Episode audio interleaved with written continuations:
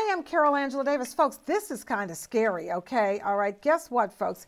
The question is why does Donald Trump keep touting hydroxychloroquine as a remedy for uh, the coronavirus? Well, he does it even though Dr. Anthony Fauci, our top infectious disease expert, keeps saying the drug's safety and effectiveness are uncertain in treating COVID 19.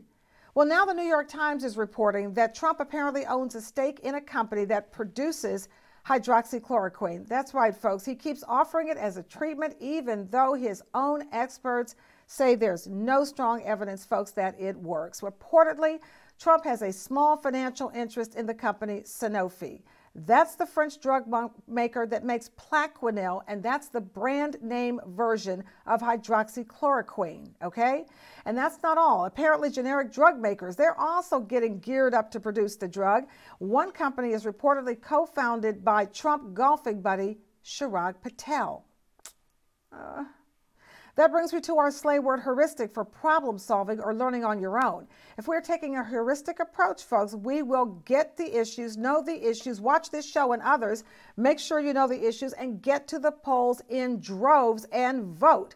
And make sure your town is voting by mail because we don't know if this crazy stuff is going to be happening again, again in the fall. Again, Sanofi is the company that makes hydroxychloroquine. One of Sanofi's largest shareholders, folks, you should know, is a mutual fund and it is run by major Republican donor Ken Fisher.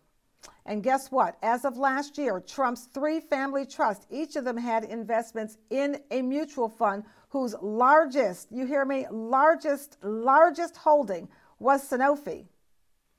And I bet this won't surprise you. Commerce Secretary Wilbur Ross, well, folks, he's in the game too. He has ties to Sanofi as well. The drug is also being touted by Trump personal lawyer Rudy Giuliani and also by Fox News host Sean Hannity. But American Medical Association President Dr. Patrice Harris says no one should be promoting any medication or any drug for any disease that has not been proven and approved by the FDA. I mean, after all, the FDA is there to keep us safe, okay? We got them there for a reason.